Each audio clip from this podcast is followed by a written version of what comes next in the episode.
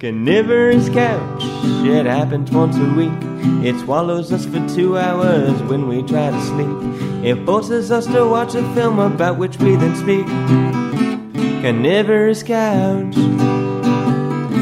with Brady and Rob.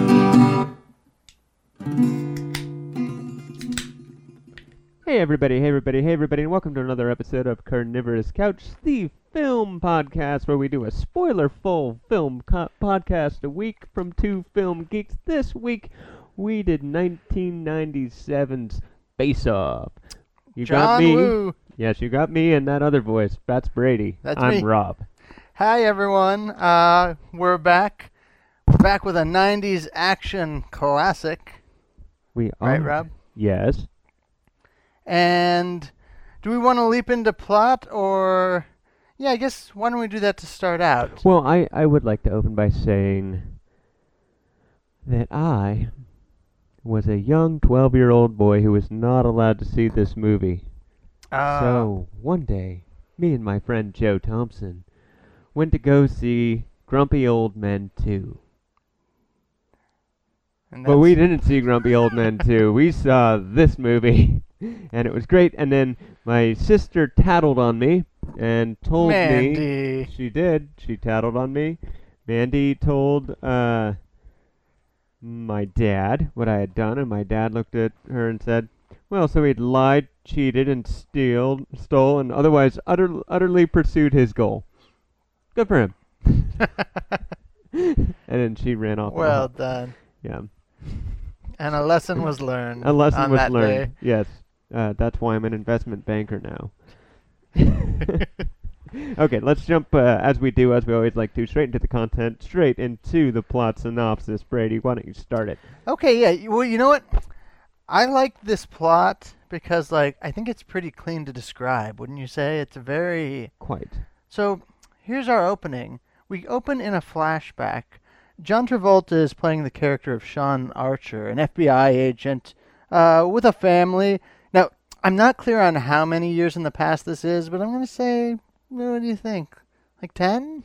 Well, we know it's in the past because it's sepia, right? Yeah, So it's sepia toned. Uh, they're at a carousel. I don't think it's that far in the bat in the past, actually.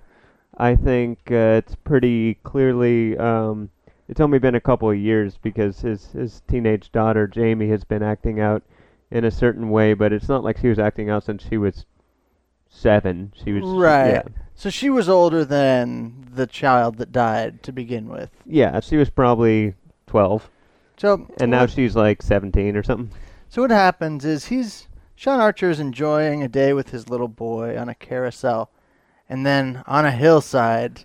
And what I liked is like it's this very like oh sweet like romantic, and then as soon as the face-off title kicks in, you get Nick Cage's like villain like on the hill. It's it's very fable like in certain weird ways. It's like and then uh, the big bad wolf is here, and he sets up his sniper rifle to kill Sean Archer, who we learn is you know one of his big nemesis, the Yes. guy trying to catch him, and he's trying to kill him. But at that moment, Sean Archer is giving his little boy a hug, and the bullet goes through Sean Archer's chest, doesn't kill him, and hits hits the kid in the head. Yeah, and kills him. and interestingly, and I think this this scene was probably shot kind of outside of the general uh, canon of shooting of scenes where, um, you know, Nicolas Cage was uh, super maniacal and angry because when he shoots him and he and he misses, like it goes through and kills the kid, hmm like he kind of gives like a ooh. Ooh, shit. fuck up."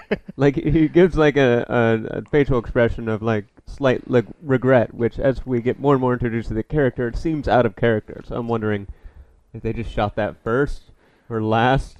Or is there like a character progression? Like, does he get more and more callous as as he goes on? Yeah, who knows? I mean, he could just be a crazy fuck by now. He might just be a crazy, fuck. and instead of any compassion, it's just like, oh, that's awkward. and also, I didn't. One question. This is such a like. I don't like to plot niggle, but like, why didn't he just um shoot him after that? I I mean, He's on the ground. He's right there. so given given the the character that we have uh, in the future, maybe he was kind of chaotic and just like, Ooh, this will be better. I killed his boy. So it's like, you know, that's my shot. That's what happens in this en- encounter. Or I, I've only brought one bullet. Because that's what I do. That's what I do. I, I love this explanation actually, because that that's the one thing for sure we get. Castor Troy is chaos. He is. He is uh, very much a Greek god of chaos, Nicholas Chaos. which we'll get to later. But anyway, let's continue with the plot synopsis. So, so yeah, got we there- cut to some years in the future, and what's happened is Sean Archer, understandably you could say, has made the capture of Castor Troy his entire reason for existing at the expense of his family and even his connections with friends. Even the people he's working with at the FBI seem to kind of view him as like this guy's just all work, work, work. Like he's he's got to stick up his ass. Yes, and we quickly cut to Castor Troy, who's uh, dressed as a priest Dressed as a and priest. Uh, directing the chorus uh, after he finishes planting a bomb in the back of the Democratic Convention Center in Los Angeles. Yes, they're singing Hallelujah, and he's like, "Oh, this this is such a boring track." He starts filling up a choir girl. He's like, "But you make it sound good," and so, but what happens? And maybe you can clear this up. But I think his brother, his little baby brother Pollux Troy, who's kind of like I sense like the technical expert. He's like, you know, Castor Troy's a maniac, and then Yeah. his brother's like the computer genius. Yeah, they're both sociopaths. Uh, Pollux is a kind of a, um, you know, uh, paranoid sociopath, and Castor is a ma- maniacal sociopath. I don't know what. what narcissistic. I don't Yeah, know. whatever. Some other kind of Some other sociopath that's not as paranoid. Some that's not, uh, yeah, the kind that's not quiet and soft-spoken like Pollux is, but rather the opposite, grandstanding at all yeah, times. they got created by their uh, childhood, and they had a rough childhood. Methinks it was possibly Zeus being a dick. And I'm gonna have you get more into this later because this is fascinating. I to wish me. I knew more about it, but uh, I'll do my best. Okay, Anyway, moving along. He plants So- a bomb. he plants a bomb, and I think because Pollux does something publicly where Castor's like, "No, stay low, dude. Like your FBI's looking for us," but Pollux does it, and as a result, the FBI gets the drop on them as they're at the airport. We get a big chase of Castor and Pollux in a private plane, and the FBI in their vans and SUVs hauling ass after them. Um, and a lot of chaos, a lot of collateral damage happens. Castor shoots the stewardess who is actually an FBI mole who worked for Travolta's character. Yeah, he outright kills two people in that confrontation. Like He does. The, the, the pilot who's just like, ah, god damn it. And then the other one is, uh, you know. I think I've dropped out here, actually. I don't hear What about me? Am I? I hear I myself. hear you. I'm sorry. Sorry, listeners, for all the difficulty with all the sound, all the time. I thought I got it so good. All right. Well, you fiddle, I'm gonna keep talking. Keep talking. So what happens is the chase eventually crashes into an airplane hangar, into the side of a hangar, um, and then right past like two oblivious guards who are just standing there. And I think they're just there just to make it even like more chaotic and funny. They're like, "What are these guys doing here?" Like, "Oh, they're here to be crashed into by a plane." And so then the plane crashes. So now Castor is out of the plane, skulking about the airplane hangar, and Sean Archer is right there behind him. And I'm back. Yeah, There I am. Go on. and Castor is firing bullets. I think a couple of Archer's guys get killed in the encounter, but eventually Archer points the bullet or points the, the gun at Castor Troy's head, but Castor Troy points his own gun at him. And uh, what do they say? They say I, d- I don't know. I was focusing on, on audio. have, in this you only have one bullet left. Well, so do you. And then instead of like he has him in a headlock, and then they just let each other go to point the guns at each other. Yes, they needed to do some choreography so they could have, a, you know, a, a, a discussion between the two of them. Yeah, no, they do a nice little like, I point the gun. I'm gonna point the gun this way now. Yes, I'm pointing this way. that's a that's a classic John Woo thing. Yeah, very very balletic fight scenes. And uh, what eventually happens is Travolta. I keep calling him the actor's name, Sean Archer, Travolta's character for now. Uh, kicks Castor in front of a jet engine and turns it on and fires him into what looks like a wind tunnel or something and uh, knocks him out. So he's finally caught the guy he's spent years tracking, the murderer of his son. Yes. End of story? No. No. No, they take Sean Archer's face off and set it aside, and then put Castor Troy's face on his. Yeah, yeah, I mean that that is what happens. There, we get introduced to uh, Sean Archer's family. Joan Allen, great actress Joan Allen playing the wife. Uh, Dominique Swain playing the daughter. I don't actually have much on Dominique Swain, but that is the actress's name. Uh, and we get the sense like, okay, well, this is it. Like the national, not the national, the familial nightmare is over. Sean, you're not going to do any more dangerous shit because you've you've gotten your grail. Um, and then he's like, yes, but I have to do one last thing. The reason being that I can't just let Castor Troy go. He's planted a mega bomb in the center of LA somewhere. I need to find out where this thing is going to go off. And thus the face off ruse is born because the only person who has any knowledge of it is Mr. Pollux Troy, baby brother of Castor. And so the only way to get that information out of Pollux and to stop the bomb in time is to have Pollux confess to someone he trusts. But the thing we learn about Castor Troy and Pollux Troy is they each only trust two people in the world each other and each other. Exactly. That's that's very good. That's very good, Brady. Um, so where are we now? so we get a very scientifically sound surgery where uh, John Travolta's face gets taken off and replaced with Nicolas Cage's face. Oh yes, yes, yes, yes. And then they put a voice chip in hmm Also, scientifically, no question. that can be dislodged by a sharp blow or even a rough sneeze or maybe a strangling strangling fight. Which I like because soon he's going to end up in like prison brawls. Yeah. It's like, okay, you can't even get touched. You're fucked. Um, also, interesting little footnote. Uh, Woo would soon, I want to say almost the next movie, but no, no, because what's that one you love with Wahlberg? Uh, Uh, the big hit. the big hit.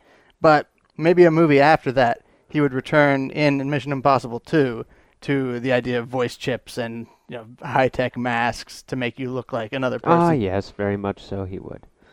So, the plan is now for Sean Archer, who now looks like Castor Troy, to be deposited in what's called a black box prison. It's not just high security; it's just off the grid. Yeah, it's on a an old disused oil rig out or like oil. What do they call it? offshore rig out in the middle of the ocean? yeah. out- and everybody's got magnetic boots on that track them and can be locked down at any given point ti- point in time. Now, Castor meets very as he's walking into it. Castor, sorry, we should uh, figure out how we're going to talk about this. I'm going to say Castor Sean, okay, I like that. right? that. So, who they are to the world is the first way we'll put it, and then who they are really is the second. So, Castor Sean. Castor Sean. Yeah, that's Castor. That's Sean Archer wearing Castor Troy's face. Um, walks into the mission. Uh, mission. Now he's doing a mission at a prison. He Yeah. walks into the prison and very quickly gets into a fight with somebody he had a sex sandwich with the night. He, or no. well, he Hey, didn't. you didn't call me back. no, he didn't have a sex sandwich with the guy. He had a sex sandwich with his wife and his sister. So the guy's uh, Uh-huh. pissed off, starts a fight with them, and he's gonna go to the hole if he gets in one more fight or shock shock therapy, I guess it is. So and he meets Pollux. And there's a moment of doubt, kind of the framing of that fight is Pollux is like, this guy's kind of acting a little square. He doesn't directly say it, but you see he's like, why is my brother being like, he's a paranoid sociopath. He's Yeah. just not. He doesn't believe that his brother's all of a sudden not dead. Eh, but also like, I know you got your head knocked about Castor, but like you're being very kind of a shrinking violet here. The Castor I know would be going, which eventually uh, Castor Sean realizes he needs to do, and he starts because you know he's a man of the law, a man of peace. He doesn't want to violently fuck people up, but he realizes he must. Yes. Uh, so then he starts a fight. He stops short of killing what's his face, Mhm. and then the the prison guards very glibly say like, uh, "I stop the fights here, not you." Yeah. And then he locks them both down. Uh, that guard, played by a character actor I dearly love, the great John Carroll Lynch, who played the Zodiac Killer, probably in Oh, Zodiac. No, you mean he probably is the Zodiac killer? Yeah, he's he's You're the- calling him out He's now well, the movie. after all these years. I think the movie is like that's probably him. that's the movie's conclusion. Um, but we digress. but we digress. So at any rate, he gets uh, Pollux to tell him where the bomb is by convincing him. Uh, and then he goes, "You're so pathetic." And then he walks out. He's like, "Yeah, I got it. Sweet, cool. It's all good." But of course, it's not all good, is it, Brady? Uh, no, it's not all good. No, it's not all good. But let's first. Oh yeah, no, it's not all good because you're right. This is the order of things. We learn, hey, Sean Castor, you've got a visitor. He goes to the visiting uh, cement room, and the person who emerges looks like Sean Archer. Yes, but before all that happens, we cross cut back to uh, Oh right, we cross cut back to Castor Troy Castor Troy waking, waking up, without a face, without a taking face. some groovy pain pills, and then getting watching his videos of his surgery. yes, and then getting goon cohorts to go, uh, you know, take the doctor who did the surgery and Tio, um, not Theo, Tio, Tio. um, Tio's, um, uh, he was the partner of Sean Archer and also his superior. hmm I don't know her name. Uh, she's a black woman played by an actress named CCH Pounder. Okay, well, since you telegraphed it, I was going to say it is nice that uh, both his partner and uh, initially I wrote down it's nice that both his partner and his superior are played by people of color.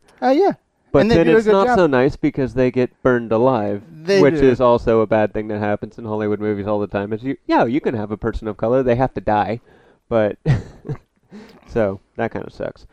At any rate, um, yeah. So all three of them get killed after cutting all the witnesses. yeah, he cuts all the witnesses off after they give him Sean Archer's face. So now Back to that visit, he visits Sean. Castor, Castor Sean, Sean. in prison and goes meh, and then yeah, of course, Castor Sean then gets in a fight with him. So that's two strikes for him, and he's like, oh, I just have to get in one more fight.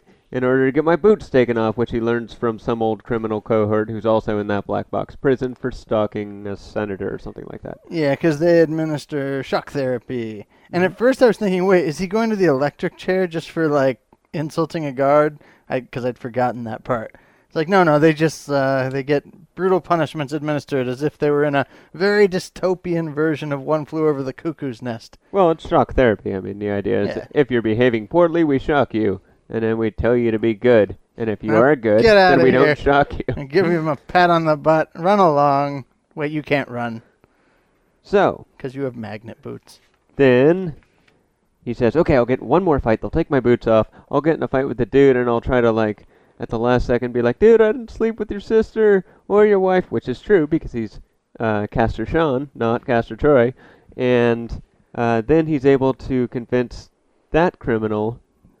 Yeah, uh, sex sandwich Yeah, I, I forget his name. Uh, I forget his name too. It's like Popo or something like that. Yeah, We'll just call him JP because he looks a lot like my friend JP. yeah. Okay, so he convinces JP to help him break out. Uh, the two of them begin to break out. Uh, Start a big fight. yeah, start a big fight. Poor JP. Well, there's a prison riot that goes on at the same riot. time because they're like, "Oh shit, someone's trying to break out. Let's all right, and I'll I'll get out." It's kind of Yeah. the mentality. Any, at any rate, poor JP falls off a ledge and dies, theoretically, uh, in the process. Although Castor Sean does try very hard to save him. Uh, yes, he does. And at any rate, But gun barrels are slippery. Castor Sean breaks out of prison. And then he goes to his criminal cohorts to get allies. Uh, Yeah, Pollux knows about this, and uh, Castor Archer, or Catch, or it's a Sean Sean, Castor? Sean Castor, sorry. Sean Castor, so the Castor Troy, who now looks like Sean Archer, like, uh, finds out about uh, the fact that he's gone to the cohorts, and g- him and, well, Pollux finds out and checks it out and goes, okay, yeah, yeah. And so he uses all his FBI stuff and blah, blah, blah to go do a raid on, on the criminals' places looking for this escaped Castor Troy fellow. And also, very notably, because this is where this is where I think the movie does a plot twist that like I kind of like, where like you'd think the basic plot of this is Castor Troy wants his face back, like he wants to just get back to being Castor Troy, and maybe at some point he wants that, but the twist that happens is soon he's like, wait, I can just defuse the bomb as this dude who has the legitimacy of the law behind him, and I can be like a hero, live comfortably in the catbird seat, Yeah. have the you know have the high life, have this beautiful wife, the whole thing. Um, so his idea is actually I'll be the hero. I'll defuse the bomb. And actually, I do believe he does all of that before Pollux finds uh, Castor Sean piling up to the criminal allies. Right, and he meets he meets um, Sean's wife for the first time, and he has like an interesting interplay with the daughter, where the daughter's been you know a, rebe- a rebellious daughter. She's doing you know kind of like gothic nose rings and eyeshadow. And She's she acting smokes. out. She's, doing the, acting the classic 90s stereotype of acting out. It's like, look, Dad, I put some makeup on. Who are you anymore? You wouldn't even know. You've never bothered to find out. Why is your lipstick brown? Uh, but he's like suddenly a different person. He's like, I see those cigarettes. Can I get one? Yep. Papa's got a brand new bag. Papa's got a brand new bag. Also, I wanted to peek at you in your underwear, which is kind of weird and creepy He from does. her point of view, but us knowing that it's uh, Castor Sean. No, wait. Sean Castor. Shit, that's gonna, it's going to be hard to keep. We'll just have to say, like, you know, Castor Troy as Sean Archer, or the other way. Yeah, I mean, let's just say in a movie where a lot of the thrust is some of the criminals, it's more complicated than that. There's good and bad in everyone. In spite of all that, Castor Troy is a deeply bad person. Yes, quite. That's very clear, and made very clear by the thing. So at any rate, um, there's all this shakeup where he's like, "I'm hitting on the wife because I'm a, a sex fiend, and I'm like being cool to the daughter because I know what it's like to have a shitty childhood and yeah. and like uh, be acting out, and all that kind of stuff happens." So meanwhile, Sean, who is looks like Castor Troy right now, goes to the criminals, meets his um, all the girlfriends that Yeah. Castor Troy has had, and uh, one of them happens to have birthed the child of Castor Troy's, which she has told no one, but she chooses to tell Castor Troy, who is Sean at this point, that that's I'm sorry, the case. what what's her name again? Do you remember? Sasha. Sasha. So Sasha has Castor Troy's child and is also the sister of one of Castor Troy's like I guess big drug dealer henchmen. He I guess he's just like Castor Troy's probably cohort, but also mainly drug hookup. I got the sense because he goes there and basically in a very funny line, John Travolta because he's like, "Hey, Castor, how you doing?" He's like, "Hey, you drug dealer." Something like that. um, played by the director Nick Cassavetes, who directed The Notebook. Wait, which one's Nick? The guy with the Uh, what's his name? Dietrich. with with the shaved head? That's Nick Cassavetes. Yeah, Oh, I didn't realize that. yeah. wh- Crazy. Which, like, good on you, Ang He's yeah, he's the one who gives gets to like he goes, oh holy shit, you're out of prison and you're not dead. Sweet, let's go party. Yeah. And he's the one who gives the great line of of when uh, Castor Troy, who's currently Sean, um, says, "I want to take his face off. I want to take his face off. Now I gotta go use the little boy's wee wee room." Um, yeah, Nick Cassavetes, Dietrich, says, "No more drugs for that man." Great line. Great, Great line. line. Quoted many times I've heard. If, that and- wasn't in the trailer, uh, it should have been. I bet it was in the trailer. Uh, I, I bet you just the I want to take his face I guess that would off would have been in the. In the that, that's the most trailery mo- uh, trailery line. Uh, so yeah, and so he learns he has this son, and this is where like the movie kind of starts mixing in some complicated emotional notes. Like looking back to that early scene where like he gets the information out of Pollux, and afterwards he's like, "You're fucking suck. Like you're a pathetic shitbag." In this scene, like he's starting to like kind of feel things if not feel things for these people, he's getting the sense like, oh, this is like messier. Like this woman, Sasha, seems nice and like a good mom, and like Castor's such a shithead. It must be like hard for her. And this kid, like, obviously has never even met his father because here she is introducing me for the first time to this like seven year old kid. yes. So you And- get that kind of stuff. And at that time is when Castor Sean and the cavalry come in, and uh, unfortunately, it's a beautiful space, but it is full of big open windows And So- mirrors. and mirrors. so it's it's very hard to outrun bullets in this space, but it sure looks Yeah, cool. poor Dietrich at one point says, "Man, my place is getting fucked up." Dietrich, don't be a high profile drug dealer and live in a glass house. Still a cool space. yes. Very So- matrixy, I would the, say. the whole place gets shot up. Uh, the boy is um, protected, Mhm. and Sasha gets out of there with the boy. Pollux falls through the top window all the way through the center of the thing and dies. Uh, Dietrich gets shot by Castor, who steps in front of um, kind of uh, uh, Castor Troy, who is Sean holding the child. Um, and then And Dietrich gets like kind of capped very deliberately. It's not even in like a fracas. Castor's just like, the fuck you. yeah, you know, I, I thought about it at the time, but also thinking back on it, I think he just happened to step in front of him right at the time he was taking the shot. he like so takes his time. I know that, like, it's just a bit of a long. I think I think he's Willard. He's Willarding this one. Well, we can debate that later. I, at this point, uh, I think that he shot. Uh, he was trying to shoot Sean, and he just didn't care.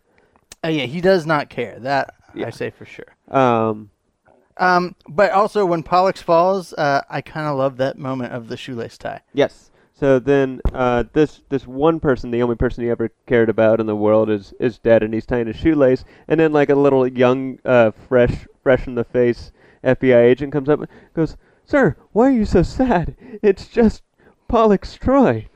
And goes, And then Castor, who is who looks like Sean Archer at this point, shoots him directly in the head immediately. It's There's a, a good couple moment because like he gets a lot of like fun moments with the daughter and shit, but that's like his one like humanizing moment Right. where it's like this guy isn't just like kind of entertaining. Like maybe you could almost not hate him for being charismatic, but like here's like where he just barely has a heart, and it's only for this one guy. So now he's a psychopath full on at this point. Yeah. Like now he doesn't have his brother anymore, so right. it's on now. That was it. That last tie severed. exactly. And what is on, Rob? What is on at this point?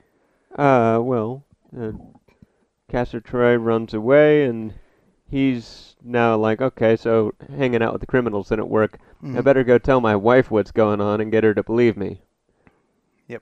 Uh, meanwhile, uh, Castor Troy, who looks like Sean at the moment, uh, decides to kill his boss, the FBI director, Sure, so he can be in well. charge of the bureau bureau because he noticed he's, hey, he's always riding him and he's yelling at him. Uh, it, he gets Times Man of the Year, but then also he gets, uh, you know, chewed out by his boss, who he, he's like, oh, it looks like he's got a heart problem. If I just hit him in the back of the neck and then call him, say, hey, he's had a, a heart attack, he'll be dead, and then everything will be good. it works. Oh. Can you hear me? I, I can't hear You've gotten unplugged. You've unplugged yourself. Oh no. There, now you're plugged back in. I'm in. back. You were sitting on your cable. Yeah. We're Okay. working this out. And as as a this a- works better, but it still hurts. as vice chancellor of who is that character actor, the uh, boss, uh, the FBI director, is played by the father-in-law of William H Macy from Ah, Fargo. yes. Victor Lazarro Victor Lazarro is the character. is the character. I believe Harvey Presnell is the actor. Very well, very well. So at any rate, um, now Sean Archer, who is really Castor Troy, uh, is head of the FBI, and um, this is bad. And anyway, Castor Sean. Yeah, Sean Sean Archer, who looks like Castor Troy, is able to convince his wife by going like, "Yo, he's been acting funny and all this stuff, and seriously, he's not who you think he is. You know what my blood type is? It's this. His blood type is this. Check it out." Which was actually foreshadowed when they were changing him over. They're like, "Your blood types are different, but Pollux won't know that." and Pollux didn't, or didn't think about it, or Yeah. whatever. At any rate, Yeah, um, she pokes him with a little little syringe pen in his sleep. Yes. Gets the blood sample.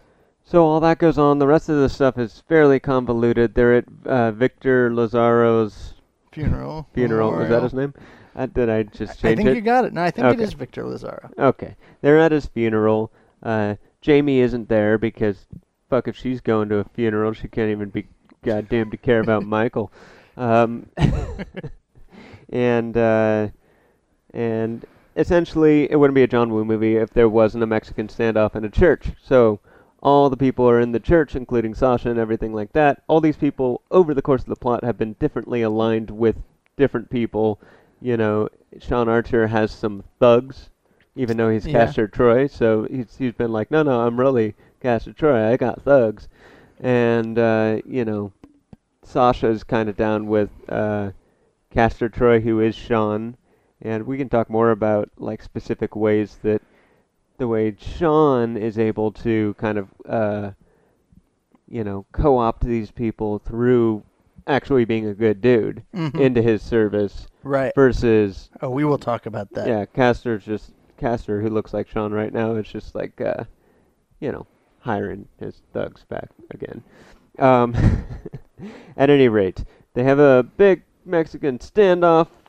Hopefully, we can still Cool, say that. What are those doves? Who had all these doves in yes, here? there's with a bunch of doves in the church, and uh, then they keep running, and then they get in a speedboat chase. Oh wait, wait, wait, but this is this is important. We got to say, uh, Sasha gets killed, and like I guess kind of a nice moment for her because um, she's a good mom, and so she dies telling who she thinks is Castor, like, please take care of the kid.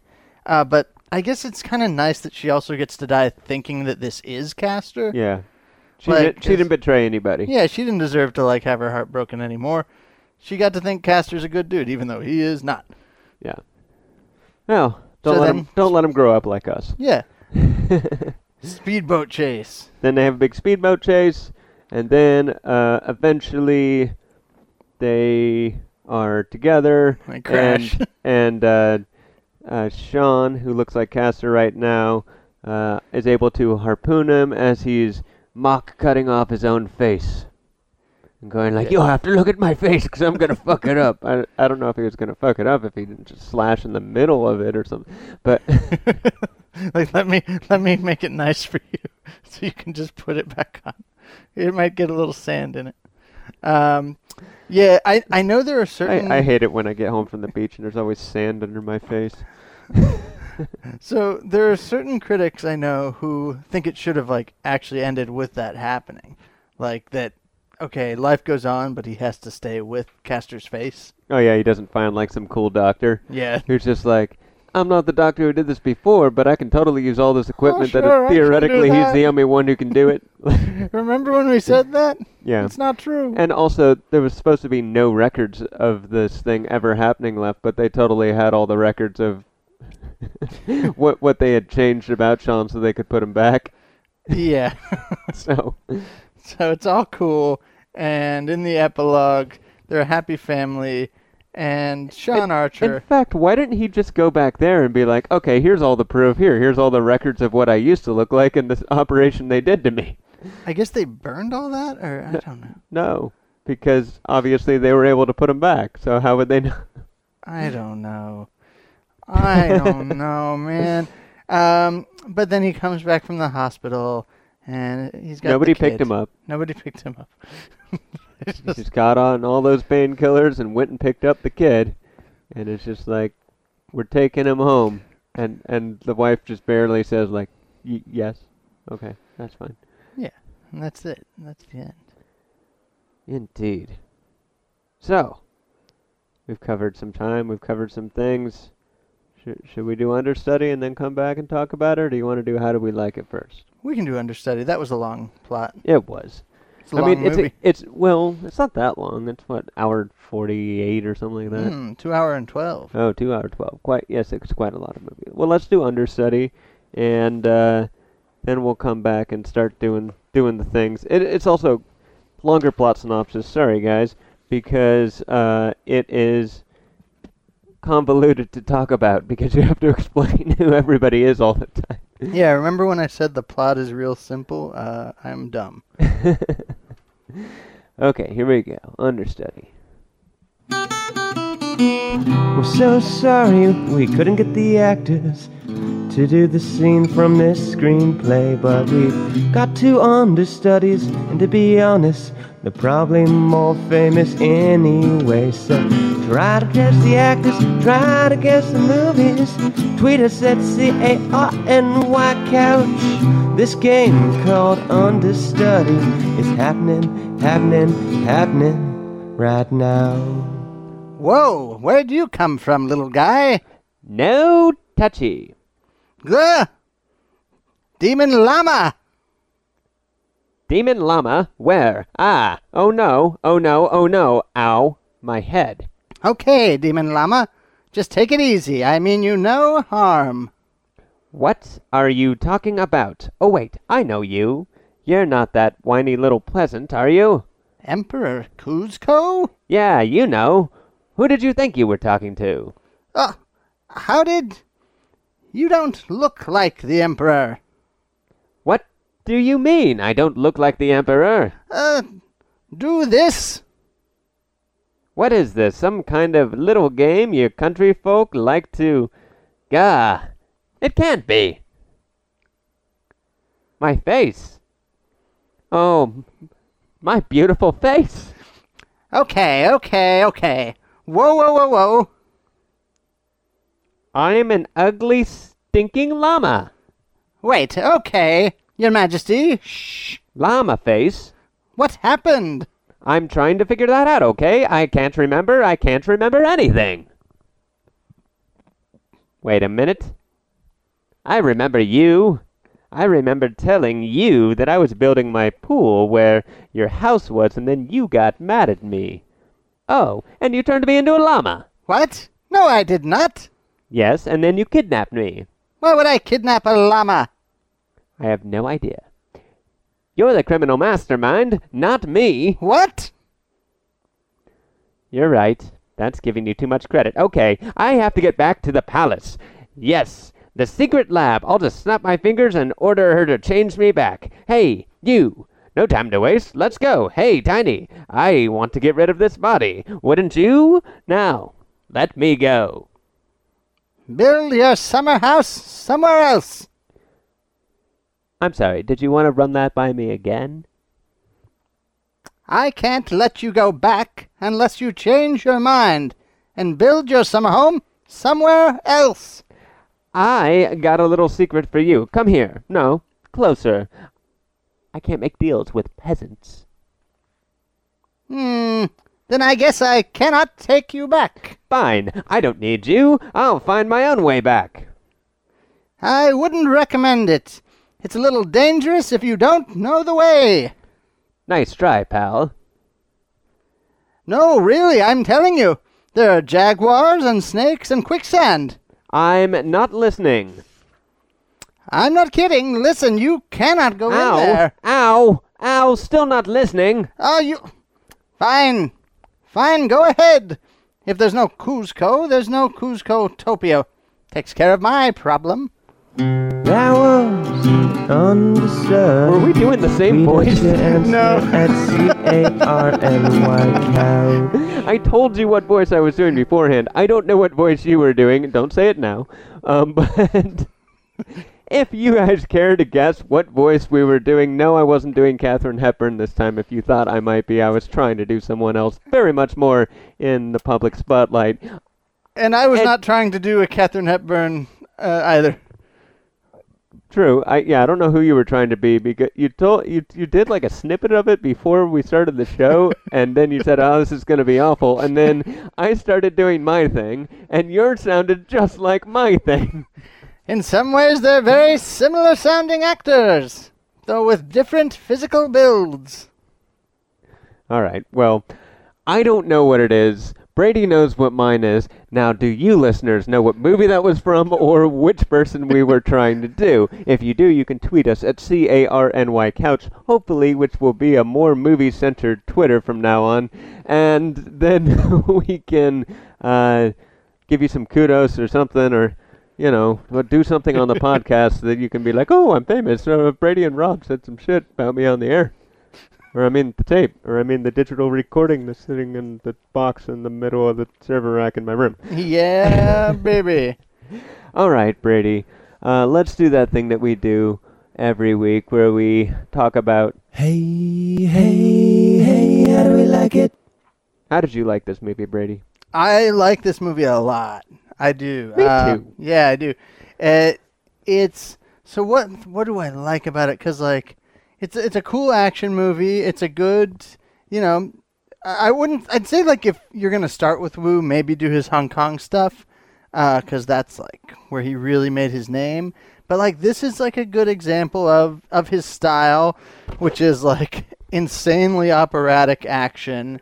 Uh, he does this thing that you can pick out, I think, in all his movies, where he'll, let's say there's like an explosion, like with the boat, and you'll get it from one angle, and then he'll cut again like as many as three or four times to the same shot of the boat exploding but from different angles. So like this thing that would maybe occupy a couple seconds is actually taking 10 seconds. Yeah, and he uh, excellently uses slow motion in the same way. yeah everything is heightened. Um, he is a melo- he is as melodramatic as they come. But what i like about this and what i think i guess i'm pretty s- new in into john woo still but i've seen a couple now of his hong kong ones um, you know as well as mission impossible 2 which i don't care for. But um, there's this thing he does where he goes very operatic uh, but somehow that's not a detriment. Uh, there's like always a lot of feeling. Yeah, there's like the man in white and the man in black and something. yeah, it's like yeah, very like it's very like he's not into subtlety, and yet somehow like there is a depth of emotion there that you wouldn't expect for how large and kind of like defined all the characters are. Yeah, it's almost what like what Lost tried to do. Uh, sure. Well, I mean, yeah, no, you're right because like there are certainly archetypes in Lost. Um, I mean, I'd say Lost like that's a little more deep into characterization. Because here's the thing: what deepens these characters isn't so much like anything they say or like let's get into their psyche, but like things with like the um, Sean Castor, the Trav- uh, you know Nicolas Cage playing John Travolta, no John Travolta playing Nicolas Cage. How they react no, in contact. No, wait, Nicolas It's so hard to talk about, I know. Nicolas Cage playing Sean Archer playing Castor Troy. The scene in the drug dealer house, like I think that is like a great like probably 20 minute scene where like there's real depth to this and you're getting the sense of like this guy's easy assumptions, you know, like I said before how he kind of brushes Pollux aside once he has what he wants, he's just like suck it nerd, fuck you Right. and is out. And here in the drug dealer scene like he's like okay, this is like it's kind of messy, isn't it? Like I well, it's kind of messy, but it's and there's also the this is kind of cool. Like there's Very all these cool. hot ladies who just totally want to bone me. I can see the appeal of all of this. Yeah. so he's getting like it's weird. It's like yeah, there is nuance there, but it's not the kind of nuance you think of in like a character drama. It's still a very operatic, very feverishly pitched sort of a deal, and yet there is sensitivity to emotion in it. Well, you're able to get real character development by putting the same character in a different context. Yeah. And this is something that Roger Ebert praised this movie for, was he said, uh, it's actually really fantastic having the other actor playing the the character Totally. of the person, and also just how well established they're at the beginning of the film. It's like it's very well established that you know Sean Archer, played by Travolta, it's got a stick up his butt, and uh, it's just like super you know sad man because of the tragedy that happened with his son when he was younger, and like that uh, Castor Troy, played by Nicolas Cage, is a um, you know just a crazy fuck. right. who's who um and this is something I want to get into when we talk a little bit further just to get your opinion on but I I couldn't tell if he's a criminal or an outlaw I think or um or if maybe just either of those don't even apply. My sense, But- just from like seeing the snippets of like what his crimes are, I think he's just like uh, a morally bankrupt mercenary. So he's just like terrorism for hire. It's like, oh, you need this leader shot? Sure, Well, pay me. I I'm leaning towards outlaw who just happens to hang out with criminals. Um but we'll we'll define that and all that furthermore when we get to what's all what's it all about. We're on how do we like it? I think you've said some things that you like about this movie. Do you have a letter grade? I think I give this an A minus. This is really good. It's so fun, um, and like it's it's inventively shot. Like it just uh, nothing quite feels like this. Like it, it is a a singular movie. I would say, even though you have plenty either before this or who are imitators of this style that maybe have this feel this very like as I say feverishly pitched action. Nothing that I can name quite has this blend of like big big emotion, but at the same time they are like stock archetypes. You know, like you got the the cop who lost his kid and is driven by revenge, and then you've got the criminal with absolutely no morals who like will shoot anyone, even his own people, if it the whim enters his head. These are stock tropes. And then the brilliant thing I think Woo does is like picks two movie stars who can go big but still deliver character with that. And it's just like, all right, make these people like feel, if not like any people recognizable from this world, because this is insanely big, at least like be true to like the emotion of it. Uh, I, I think it's great. It's it's not there's nothing like it. I don't think. Yeah, I mean, I also give this movie a, an A minus for the same reason. I might even give it. No, I'm gonna give it an A. Do it, man. I, there I, you go. I really like uh, John Woo, and uh, oh, he should pronounce it. I'm very, very much a fan of John Woo. The the cool thing that John Woo does is is that he makes violence look beautiful, and there, that was sort of Mhm. his his shtick back in the China days. And this him having to deal with a more like Hollywood sort of thing. He's like, oh, you mean I've got actors, and you want me to make it so that the actors can act and things like that. Well, what John Woo did was he, at certain points, uh, went ahead and put in uh, like there's that scene at the gangster's hideaway house uh, where they're trying to protect the kid, and they put the headphones on the kid so the gunfire won't startle him. Right. And it, it is he's, he's like, well, this is how John Woo can do John Woo because he gets to to put somewhere over the rainbow on the kid's ears and just have all these guys getting totally shot up. Um, very good job, John Woo. Um, Woo! And and and also um, like I um and I don't know if this is John Woo or if it's the writers. I who- applaud your commitment to this. Well, well, that's just how you pronounce it. That's just how you Uh, pronounce it. um, but uh, the two writers, and if you wouldn't mind pulling them up while I'm while I'm chattering away, but the two people who wrote this very much uh, took the uh, well, I got it, I got it, I got it, I got it. Um, they they took the whole idea of making it um, like a sort of created some depth by uh, and the two writers are Mike Werb and Michael Colleary. And I don't know if it was them doing it or if it was uh, mostly John Woo's um, particular sort of feeling on the matter. But Castor and Pollux are the Gemini twins in Greek mythology. Um, the Archer is a um, another Greek mythological uh, astrological uh, astrological sign. Uh-huh. Sorry, uh, th- that was just the recording glitching out there. That wasn't me saying astrological sign. And so there, there's all this sort of idea with that these characters are kind of larger than life, and their motivations are, y- you know, if if there's one criticism of John Woo, it's that there's kind of a ham-fistedness to his emotional um, motivations of the characters that he has, and it, it that it's always kind of hammered, hammering in the square peg into the round hole. Doesn't care what the square peg is. Like uh, Mhm. in The Killer, right? Right. uh, John Woo has the guy totally going uh, to try and earn this money for one last return back to the game because he accidentally blinded a lady and he's trying to pay for her eye surgery, Right. which seems kind of outlandish, John Woo. But I applaud you because John Woo is willing to commit to these things and actually motivated inside the world of the entire uh, film. And yeah, so this gets just a flat out A from me. Um, like, th- there's all sorts of like cross cutting that he does. Um, Mhm. and it's weird because it, it almost feels like instead of a three act um, movie, like most of Hollywood is, it's almost like a five act. Like the first scene where they establish him getting Castor Troy and, and blah blah blah. That's Act One. Okay, that was like 20 minutes.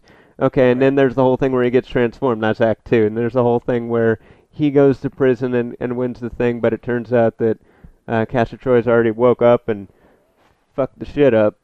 yeah. and that's Act Three. And then Act Four is him trying to tell his wife, or him trying to get the other guys, and blah blah blah. And then Act Five is the resolution, where finally we get the obligatory John Woo speedboat chase, and um, also the John Woo gunfight in a church with the doves flying about.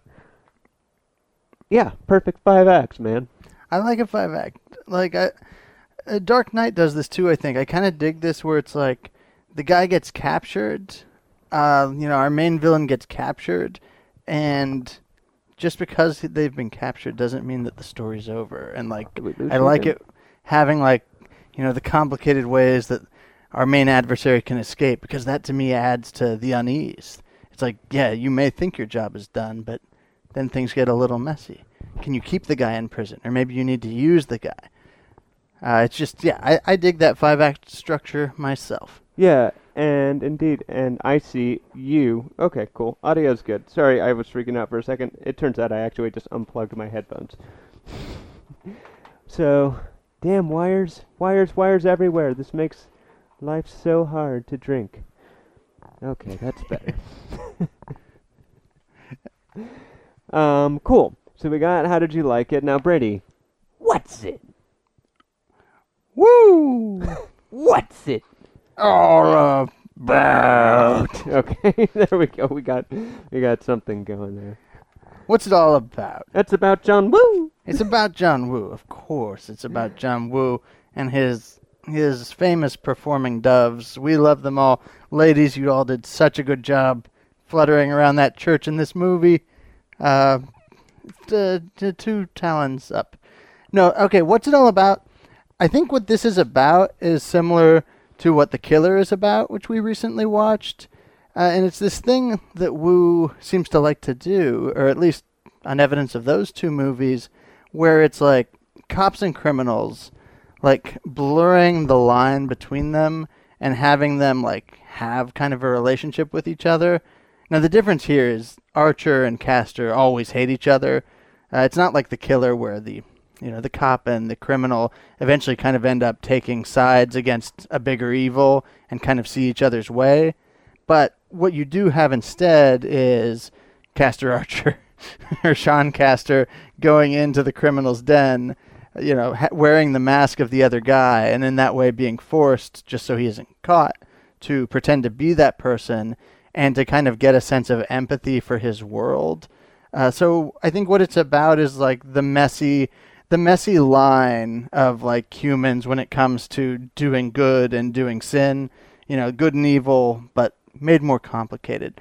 Uh, oh, and I'll say this: I I read recently in an interview that uh, Woo had clarified what the doves meant, and he says the doves to him are like God's love, I guess.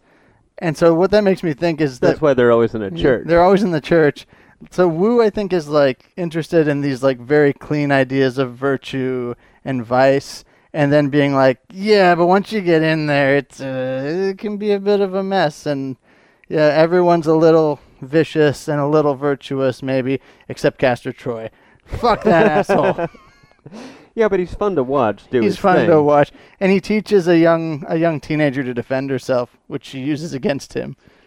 Yeah, I mean, I, I guess I'm leaning kind of towards uh, your viewpoint on it, where it's like, hey, man, if you take these people and you put them in different contexts, and they're actually instead of just being like, I'm Sean Archer, I I co- go after the criminals I and am so a forth. good So guy. like, I have you know, I have the vendetta against this person who murdered my son. hmm Uh, but it's like, okay, now you're in the world and you're dealing with all these other because he is really hard in in that opening scene when he's trying to like find out where the bomb is planted and he thinks that Castor's dead. Right. Uh, like he's really hard on Sasha and he's like, I'll take your kid away from you. Like, and Yeah. he's real hard on the other guy. He just sticks a gun in his mouth, like Nick Cassavetes' character Dietrich, and like you know, freaks him out and this and that. And he's just like, well, yeah, he is, he is kind of uh, reactionary. I mean, obviously he's still grieving. He's never dealt with the son, uh, death of his son, and that's why he is that way. Right. Um, but I think in the course of all the stuff, he starts to gain sympathy for not Castor, but um, Other and people. and not for Pollux either. I doubt. But yeah. um, no. but uh, the idea that like oh, okay, so some of these people involved in this, and th- um, they're not. Uh, they're just involved in this. like they're not crazy fucks, and and they do have uh, uh, values and they do have things that they want to kind of uh, protect. Y like it's I can't remember uh, in what context this is or what it was. It was an interview with somebody I was listening to on a podcast, much like this one, but not like this one because it was real. I don't know. We got s- this is episode seventy three, so we're we're real now. We're real. We're we're Um, almost a real boy. But it was, you know, like a criticism of people who think about immigrants or these people in this other country as like crazy or terrorists or so forth and so on. And it's just like, well, if you really come down to it, what you realize is most people want to uh, have enough money to be able to do whatever they want Right. and be fed and take care of their uh, family and their children and so forth. And I think that's kind of what he was walking into, like uh, Dietrich's whole thing, where he like he kisses his sister goodbye and says, "Get out of here," even though he's been shot, and goes like, "Well, we had some good times, buddy," like you know, and just dies. Right. It's just like, well, I did the best I could to do those things as long as I was here. I guess I'm not here anymore, but mm, that, that's it. That, that was all he was trying to do right. and you know, take care of everybody and have a good time and be able to do whatever he wanted. Whereas Castor and Pollux are kind of both sociopaths. Uh, Pollux being the I, I, I would go with you. I think uh, Pollux is the paranoid sociopath and um, Castor's the narcissistic sociopath. Um, the idea that Right. they're these Greek Gemini twins, and uh, as the myth goes, like Castor um, doted on Pollux and so forth and so on. And when Castor got wounded, Pollux gave uh, he was given a choice by Zeus, which maybe is where their fucked up childhood came from. Um, ah, shit. he was given a choice by Zeus, like, yo, look, either spend half your time in Hades and half your time on Olympus, or and uh, you can give uh, Pollux half your immortality, or other way around. Uh, yeah, Yeah. one of those two. And so I think Castor decided, Castor decided to keep. Uh, I, I'm probably bullocking up this myth altogether, but uh, Pollux was poisoned, and uh, Castor decided to keep his immortality and spend half his time in Hades and half his time in, in Olympus, which is like kind of an interesting thing about this movie if it is following along those lines, written by those two writers I mentioned earlier. Mm-hmm. Um, that it's essentially when he when Archer becomes him, that's kind of like the version of him that's on Olympus, and when he's Right. just who he is beforehand, that's the version of the Castor that's uh, in Hades. Yeah, it's, that's very cool and smart stuff. Um, yeah, I, and I probably totally bullocks it all up, but I think there was something that was trying to be done there, and it pushes this film into, hey, the reason all these people are archetypes and everything's all crazy and whatever, and it's maybe not necessarily believable or motivated, is because it's a Greek myth, man. Like, just because Yeah. it's happening in present day with guns and speedboats and fights in church. they're grand types. And then, uh, and I also like that of like that story also has like the protectiveness of, of family built into it, which is I guess like the one thing that like we say that everyone has like um, that people like even these people who you think are like the most vicious criminals, they're good to each other. Uh, except, and here's what, except the asshole for the most part, except for Pollux, uh, which again I love that scene. But what also I think like always works emotionally for me in this story is that you come to like these people that you know Sasha and Dietrich as you get to know them and as they're meeting the version of Castor who's actually Sean Archer you're like I kind of wish these people had a better person to be around than Castor Troy cuz they're they're treating him very well and they're very nice to him and they they think about how to please him and they are very considerate of him Well, there's also the kind of idea that he's the rock star. Right, he's the who rock made it out as like, remember the little people? right Who helped you rise to the top of this criminal kingdom? Yeah, and maybe that's why he feels entitled to be a, a dick to them. Uh, but you get the sense where it's like in Travolta's or in Cage as Travolta's reading, where he's like, like these people like they deal with this guy who's kind of a shithead. Like that kind of is sad for them, especially Sasha, right? Right. Because it's like she's like so plainly a good person in spite of her failings, and you see him just be like, "Shit, this woman has a kid too, like the one I lost," and she's in love with this guy who's totally absent and has probably went around totally emotionally absent, and like, ah, shit, it's that, it's that human mess, man. Yeah. Well, so there's that, and then um, so in this season of Fargo, kind of brought up this question, and it, because it's fresh in my mind, I, I started thinking about it in terms of this film, which is I mentioned it earlier. Like, is are Castor and Pollux are they criminals or are they outlaws?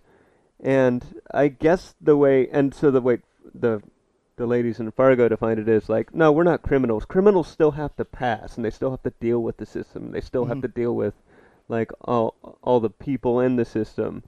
And outlaws just do whatever the fuck they want. We want freedom. That's all we want. And so I kind of look at it as like Castor and Pollux are outlaws amongst criminals. That like Dietrich and Sasha and all those people are Mhm. criminals because they're still getting called in to get questioned and like, hey, you ain't got nothing on me. You can't prove nothing. You can't do it. They still have to deal with the system in some way, shape, or form. Right. And even though they're operating uh, in a criminal uh, enterprise outside of it, with their drugs and their this, that, and their whatever, and all that Yeah. stuff. And meanwhile, but Castor and Pollux um, just want to do whatever the fuck they want to do, and they're sociopaths and they don't give a fuck about anybody. they don't. which is different. I'm not kind of calling that on the people who profess to be outlaws in Fargo, but like the idea is that because it's intermingled in the whole criminal enterprise thing, if I were to put that sort of idea towards, I mean, maybe there's a third category which is just eh, fucking asshole sociopaths, and that's who they are, and they're, they're neither outlaws nor criminals. Um, but you know, it's it.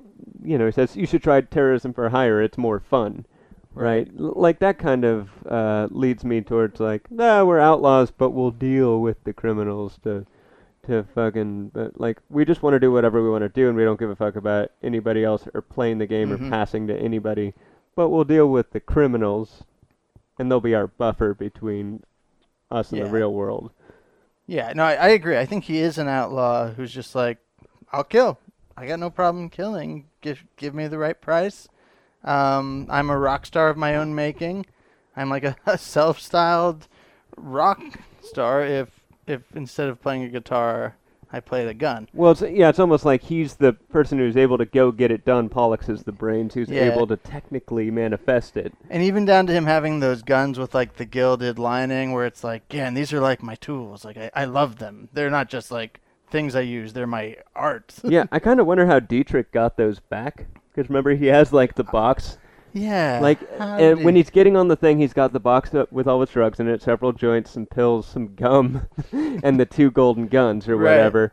And then like he gets captured, um, theoretically killed by the FBI, but meanwhile, um, you know, he's actually in a coma and they're keeping him alive, and then the whole plot of the movie happens. But somehow Dietrich gets that box with those. Maybe he just had a couple spare guns, and he Maybe. still had the box. Or does Dietrich keep them in that scene? Where, who keeps the, the box when he gets on the plane?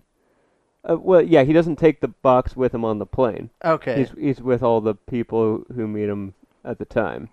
That's my best explanation. Then is somehow like Those guys pieced out before the whole uh, FBI because they were after target number one, right? yeah. That's I guess that's got to be But it. but Castor still had the guns on him when they have the gun battle in the first True. set piece. Yeah, so, he did. Yes, yes, so he did. Did Dietrich just keep a spare set of guns somewhere in a safe in his nice, cool ass place?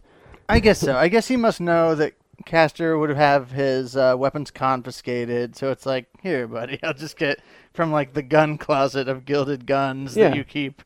Here's two more. That's why we buy so many. We buy in bulk. Gave him to Sasha as as a one year anniversary gift. Remember that time we took mescaline and then like fucked, and then you were pregnant, so I didn't hang out anymore. Here, here's a one year anniversary gift. Oh, golden guns! You got me this last year. No, thank you. They're lovely. I just, I just think gold guns are cool. No, Don't you? Gold is the ten year anniversary. Oh, sorry. Here are your paper guns. Leather guns. For was that? Seven year? I don't know. I don't need to know as soon as you do. Yeah, actually. I'm not married yet. yeah, I should not be foisting this. On Non-married people are like, what? Who gives a fuck? Okay, let's uh, let's do Metacritical and then uh, come back and uh, talk some scenes if we want to, and then uh, uh, pick the next movie. Oh yeah. Okay, let's do it with the Metacritical intro. A Metacritical. Rob's never gonna win. A Metacritical. Where I'd better win. Brady's the victor again. Woo-hoo. So it's time to play. I'm gonna lose today. Metacritical, yeah, it's time. Time to play. All right, if you try to type Metacritical into Chrome while that's playing, what you get instead is a big ad that says hugedomains.com. Apparently, Metacritical's an open domain that I could buy if I wanted. we could post all our scores. we can make it its own podcast. Hey, everybody, not only at carnivorousstudios.com, but you can go to metacritical.com. This is a joke, by the way, everybody. Don't do it. This is You can go to metacritical.com and get advertised about huge domains. Alrighty. Um, here we are. So I think you should get it started so that you have one more pick than me. You want me to get this party started? It started. Get this party started. Is that British? You sound kind of like Lily Allen, maybe. I, I don't know. Get Okay. it hot in here. I guess I was doing that. Oh, you're doing a Da- da- Nelly. da- Yeah. Get this party started. Getting hot in here. We're gonna work on this song. it sounded like British Nelly. It's getting hot in here. It's getting hot, in here. Yeah, it's supposed to be cold in Boston, but it's getting hot in here.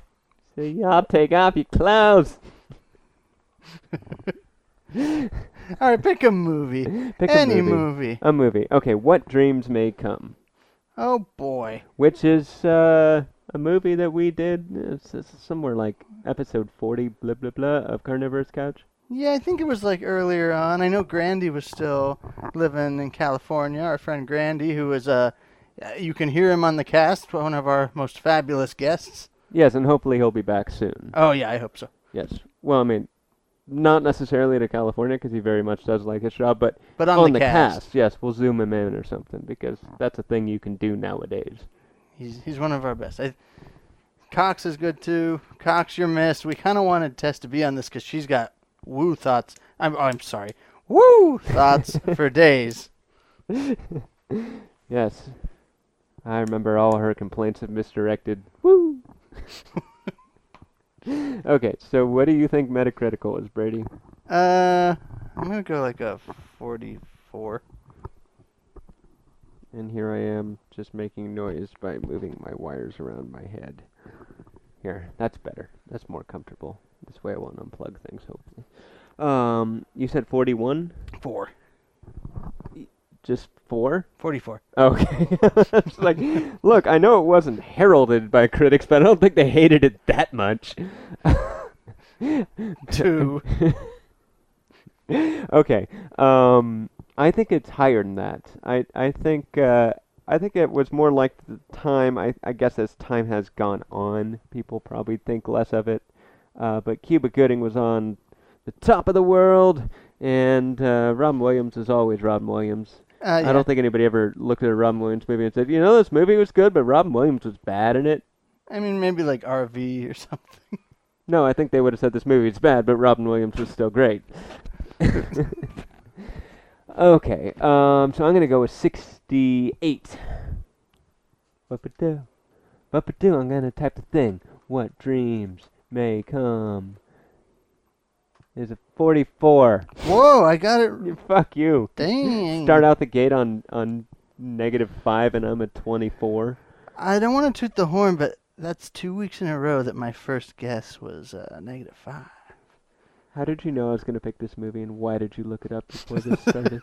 It's like, oh, so obviously. No, you son of a bitch. I'm gonna start cussing at you now. I'm not gonna wait for this thing. This is a less than auspicious start, I will admit.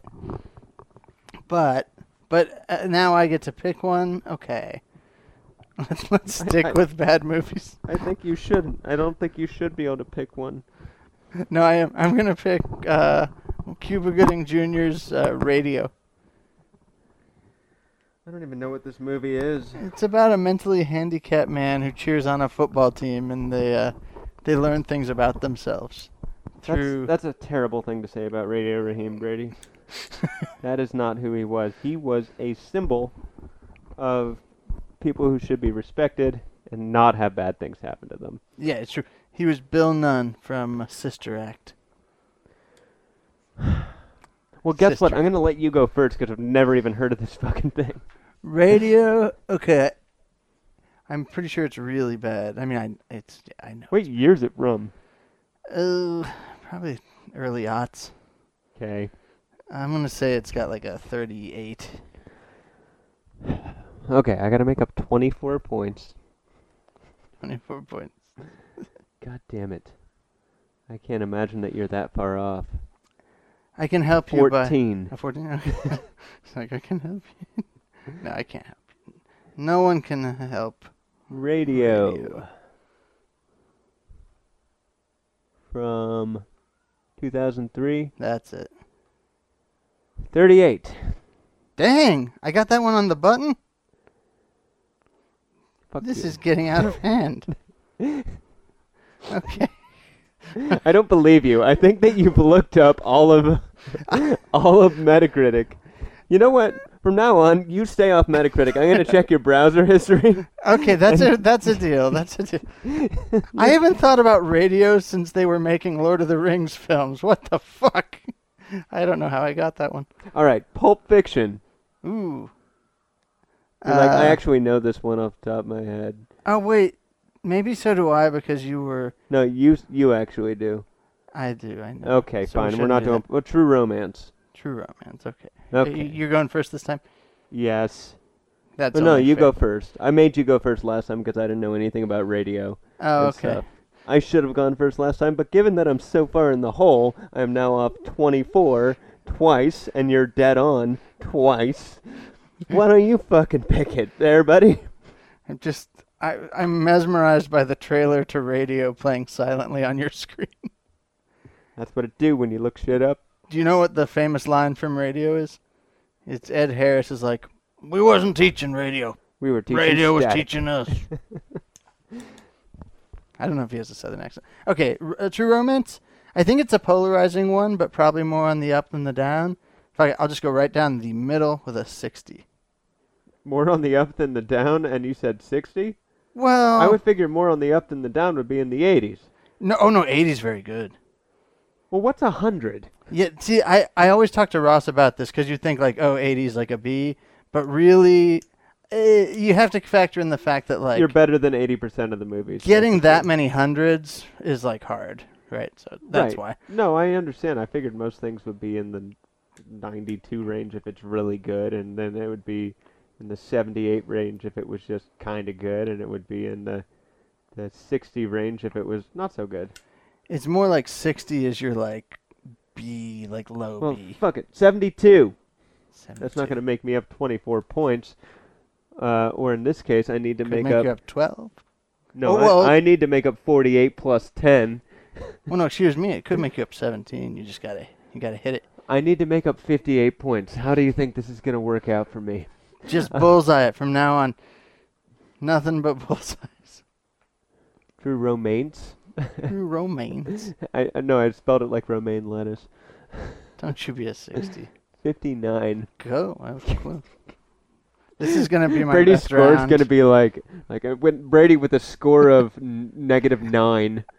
I've never done it. This could be the first time it happens. Okay. So now I go. Yes. True romance. Pick something I've seen. Okay. Okay. Okay. True romance. Got a lot of You actors in it. macaroni. Fuck. Who's the guy who's the agent in that movie? Who's like the agent in that? Um, the agent. Yeah, or like The the, person- producer. The, the producer. Oh, uh, l- played by Lee Donowitz. Lee Donowitz is the name of the character. Um, Saul Rubinek. Oh yeah. Oh oh shit. I I don't know that much. He's in. He's in Star Trek He's in Frasier. and uh, Ballad of Buster Scruggs. Check the app. Uh, okay, that's not the way to go then, because I don't know enough Rubinek. Slater, Broken Arrow. Wait, have we we did that? We've done this. God damn We've it. done Broken Arrow. I think so. Oh no. Recently. And that would be another woo. Woo. uh, what about? Is okay, fine. Uh, Robin Hood, Prince of Thieves. Haven't we done that? Have we? Or did we do Robin Hood Men in Tights? I don't. Remember. Okay, well, if you don't remember, I don't. and don't. I think that we have done it, it might give me the juice I need. Okay, so there I'll we go. pick first on Robin Hood, Prince of Thieves, which is the Costner one, right? That's the Costner. Yes. And Will Scarlett's played by Christian Slater, yes. Okay, okay. Oh, What yeah. is this, the third movie? The fourth. Oh, shit. But I get to pick the next one. What one. Dreams, Radio, and True Romance. All right. Now we're on Robin Hood, Prince of Thieves. Well, it's not quite as bad as the one that Tony Scott made. Ridley Scott. Tony Scott. Ridley Scott. Tony. Tony? I th- oh wait, no, you're right. It it's, is Ridley. It's Ridley. Damn, that's a bad Ridley. I know, poor Ridley. Um, Sorry, Tony, but your brother's a little more uh, prestige than you. Rest in peace. Um,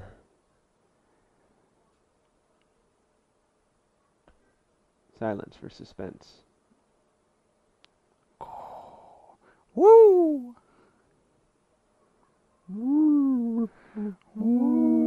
It's Just air escaping from the folds of his fat. Okay, I'm gonna give it a 69. That seems like a good score. Uh, I'm gonna go with uh, 58.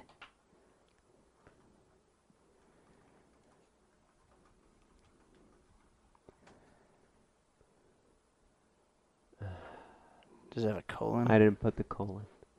God, what a quibbling system. I know, it's terrible. Okay. 51. 51. Okay. So you're still at negative 2. Uh, yeah. Okay, last movie. Last movie. Murder in the First, another Christian Slater. Murder in the first. Murder in the first. Yes, Murder in the First. When did that come out? Um, 98 Okay. or so. It's Christian Slater and somebody else who I think is famous. Uh, he's Christian Slater's the oh yeah, it's fucking uh, Kevin Bacon, and uh, he's in uh, Alcatraz, and then he's in solitary for a long ass time, and then he kills a, another inmate, Okay. and then the whole thing that he's arguing is like, yo, uh, you drove the guy insane. And also, he was in there for like stealing a postage stamp from like the post office or some shit. Okay. it's like you, you're the one who made him nuts, and also he probably shouldn't have been in there in the first place. And yeah. uh, you know, it, it basically shut down the solitary confinement program at Alcatraz. okay. That, Okay. that particular case. I'll go with a 53. Okay, so I'm down fifty. Three. no, I'm not actually picking that. Okay, I'll give it uh, 72, 72. which is probably too good for it, but god damn it, I can't beat Brady. And first. What? Oh, there it is. Murder in the First. 2014, actually. 68. 68. Okay. I did better than you on one for once. You did. I am I'm unfortunately not in the negative anymore. Good. Okay. You got an 82. I got a 13. Great. Well, you know what we play now? We play this. Bitch! Damn it, that's the wrong one. It's this one. A Metacritical. Fuck you. Yeah, we haven't done a rank it for a while, so anybody who just started listening to this since yeah. this research into the podcast is like, what the hell is that that you accidentally cle keep clicking on? Actually, do me a favor. Hit that rank it again. Hit it one more time. Hit uh, intro or outro? Uh, either one. Uh, okay. Wake up! Wake up! Wake up! It! It! Bitch! Oh yeah, it's been a long time. Okay. I'm gonna I'm just gonna jump in here. I'm not gonna do a rank it. People, if you haven't heard our rank it episodes, check them out. Uh, we've got There's you know, about ten of them, yeah, about ten, a nice handful. and then on the early podcast, they're uh, kind of folded into the podcast itself, but. It ended up going for like an hour on rank it, so we're like, we should just make this our own thing, because otherwise the podcast is two and a half hours long. I'm gonna quickly do a very brief performance rankings. My top eight here, except I'm making an unusual distinction here. I am dividing Cage and Travolta's performances when they are playing their original characters versus their their cross 'em ups. Yeah, so Cas- Castor Sean and Sean Castor versus uh, uh, Sean. Ca- uh, shit. Oh, I guess that's the problem with calling it like that because at a certain point, you've got two names that are the same that mean the opposite flip. yeah, it's it's hard, but but I think the people get it. You guys know what's going on, and you've probably seen Face Off. Yeah, and if you don't get it, you can thank John Woo. just that's just what woo do.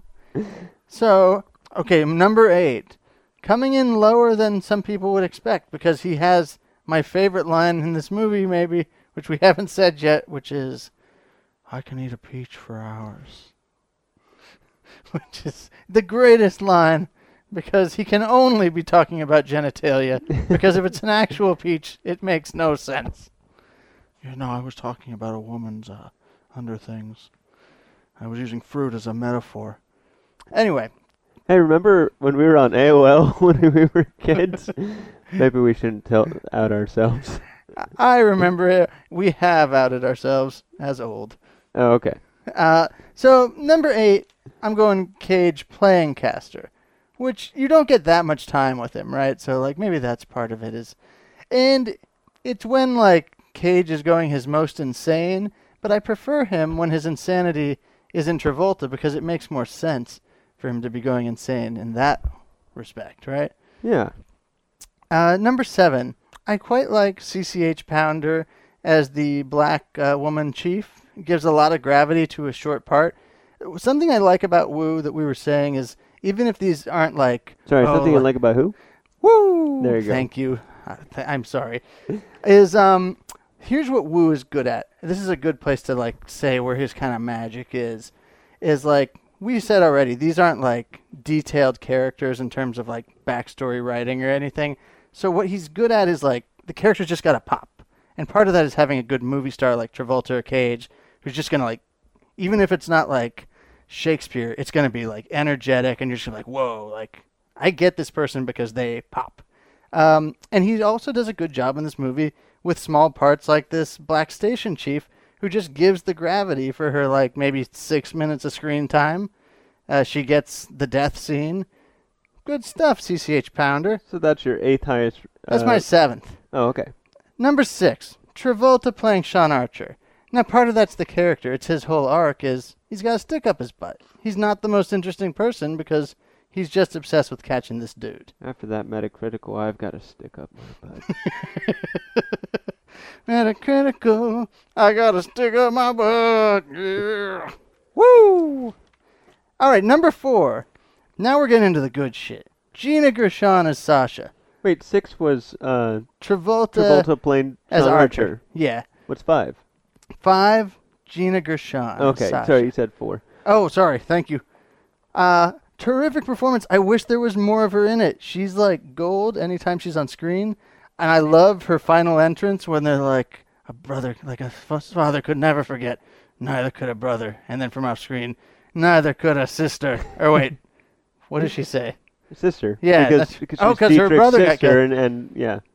It's great. I love it. Um, number four, who I I think is an underrated actor, Alessandro Nivola, playing Pollux Troy. I really like the characterization of Pollux Troy. Actually, when I saw his um, IMDb photo when I was looking through the stuff, I was just like, Mm. "Damn, that is that is not a nebbishy-looking nerdy guy. That's like a swarthy, like He's a handsome very Italian strong guy. Italian-looking guy. He, he really transformed his look for this this part. yeah, seriously, good job. He's he's so handsome. Good job, makeup department. I'm Yeah, glad like- that you decided to work with John Woo. And I like. I'm a big brother with a little sister. I've never had a baby brother, but I'm just gonna say that baby brother energy feels so damn right. Like down to the shoelace tying, where it's like, yeah, I don't know, something about that chemistry is just Yeah. great. Your job is to protect him against himself. Oh. Everyone, even himself.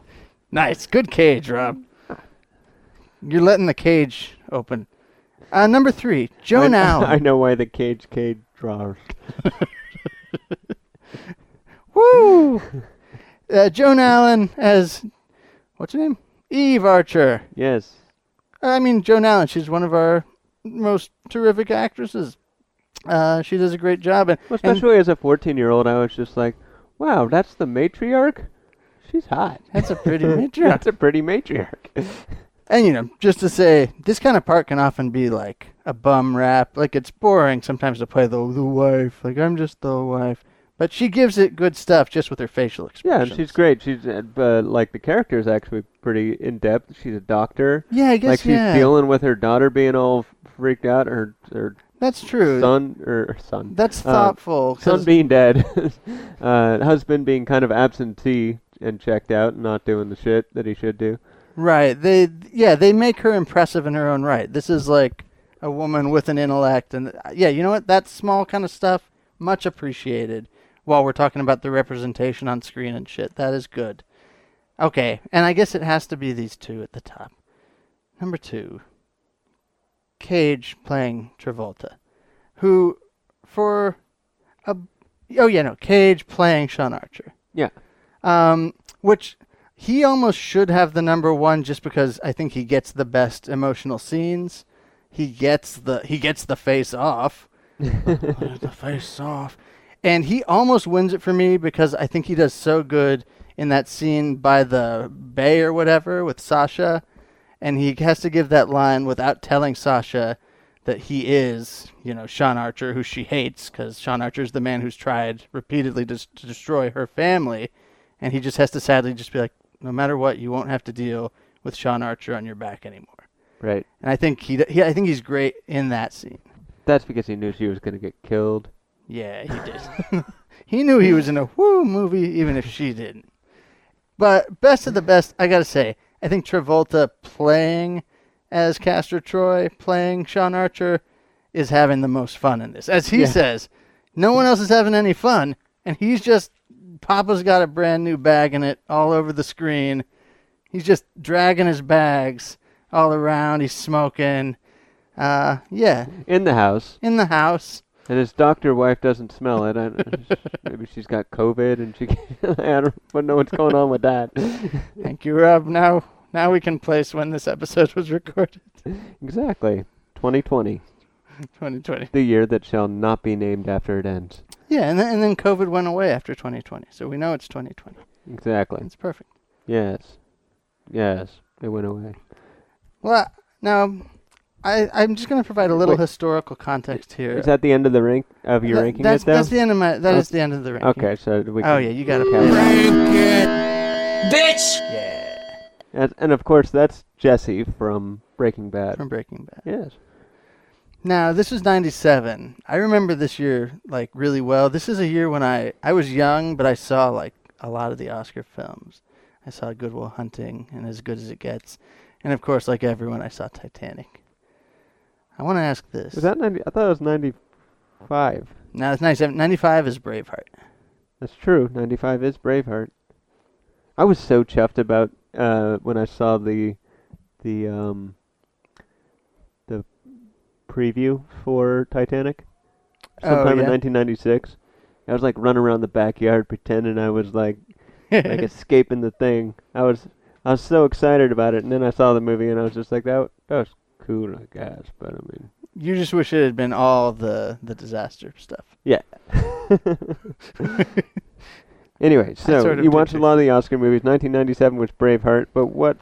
How are you contextualizing here? Well, I mainly I wanted to a provide context as to what movies this came out in the same span of because Face Off only gets one Oscar nomination for sound effects, which I think is deserved.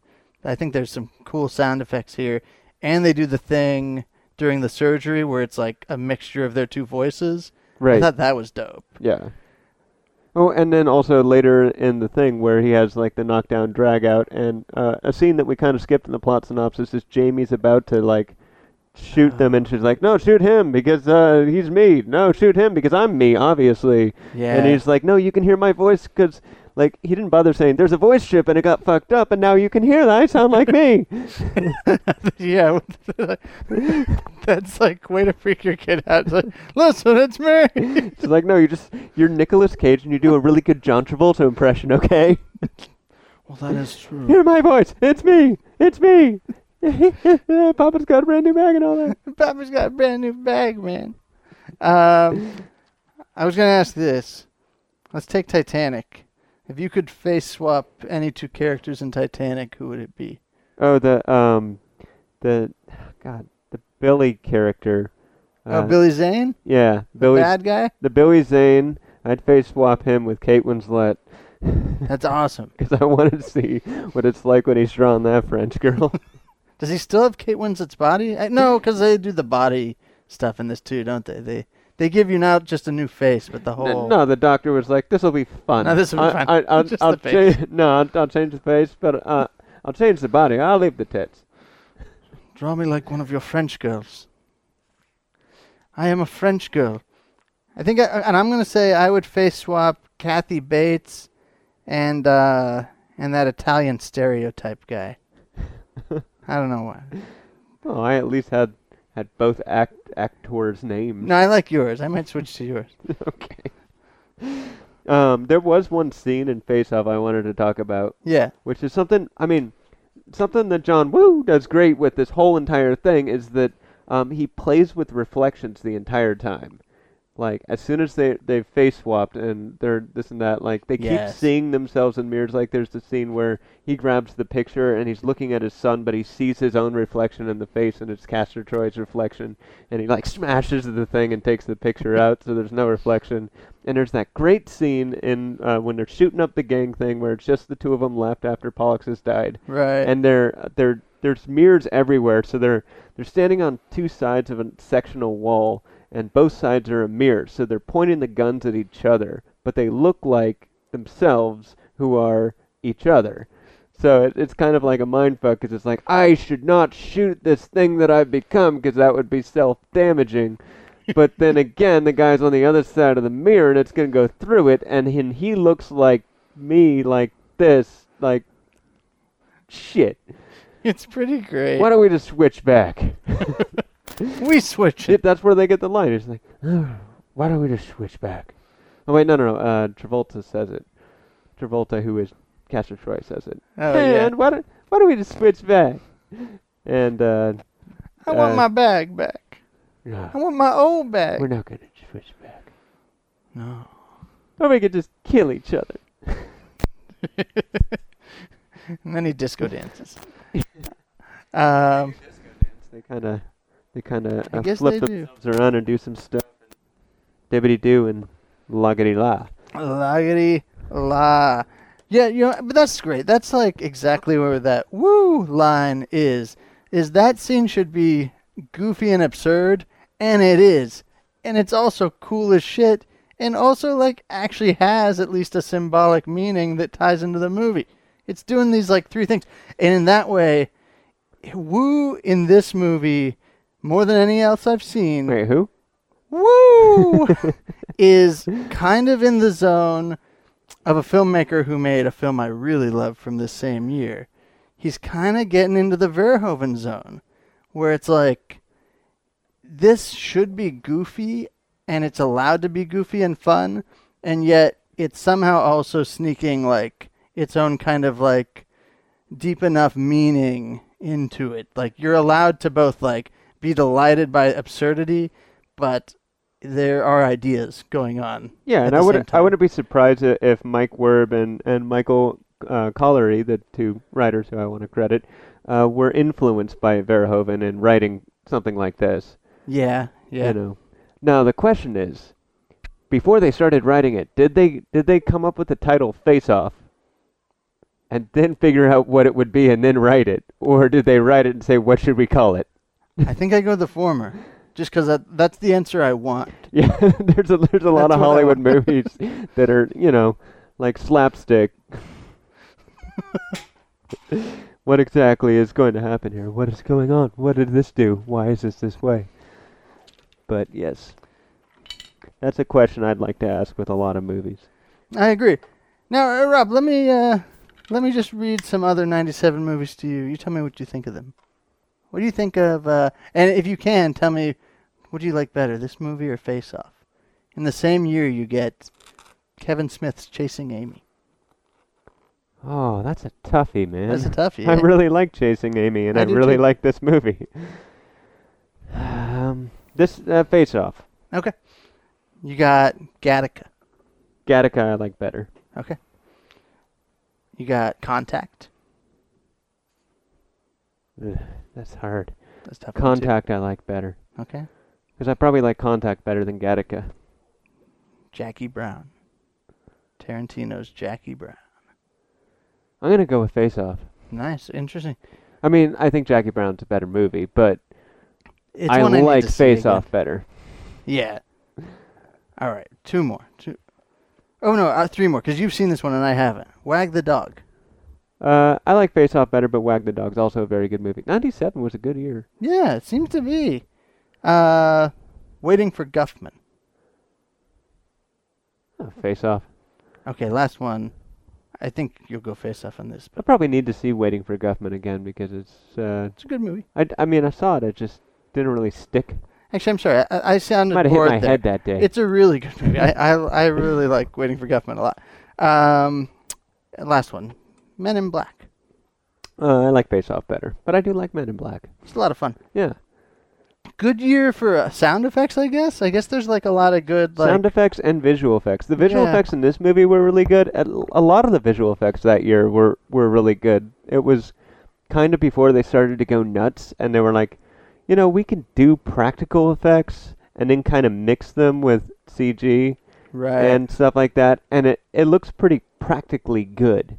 And then at a certain point, they started to go all CG, and that's when everything, you know, you get that interim period where it's like, this isn't good enough to do yet, so it just looks kind of hokey. Right. Yes. Yeah.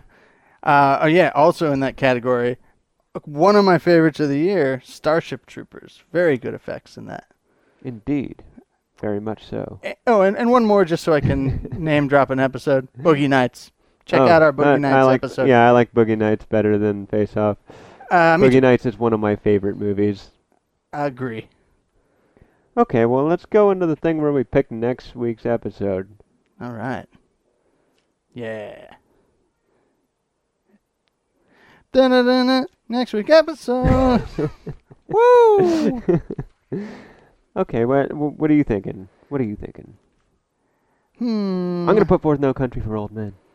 Fine. Let's just yeah. Like it's there's like it's like a block, right? Until we get some of these off, it's just like energy is gonna be trapped. I think we should just put forth a whole bunch of movies and then each nominate one, and then Okay. we'll, That's we'll one, two, three shoot for it because we've been doing Rochambeau too damn much. all right. I'm going. I'm going eight men out again. Eight men Out, he says. Okay, Six Sense. Okay. And I'm going You, you back. said a number of movies. I'm going. Uh, that's true because no is a zero. Zero countries for old men. Eight men out. Six cents. In that case, uh, buh, buh, buh, what's a good number? 200 cigarettes. Uh, what about what about what about, uh, the You, you can pick, seventh seal? okay, you can pick two now because I just put up three. Oh boy, oh boy. Then I'll go stuck on you. Well, you haven't suggested anything that I'd like to pick over mine. That's fair. I'm just gonna put forth No Country then. Uh, yeah, and I think I'm gonna put forth eight men out. All right, ready? Yes. Th- This way we won't have a block on either of those. 'cause It's they true. wasn't suggested. So okay, cool. This- some this some out. curse is gonna be lifted in Yes. five seconds. All right. Wh- wh- who's odds? Who's evens? It's gonna take longer than five seconds. Okay. It already has. I know. That's why I said that. Okay, I'm gonna be odds. Okay. Ready? One, two, three, shoot. Oh Evens. We're doing No Country. no! I was evens.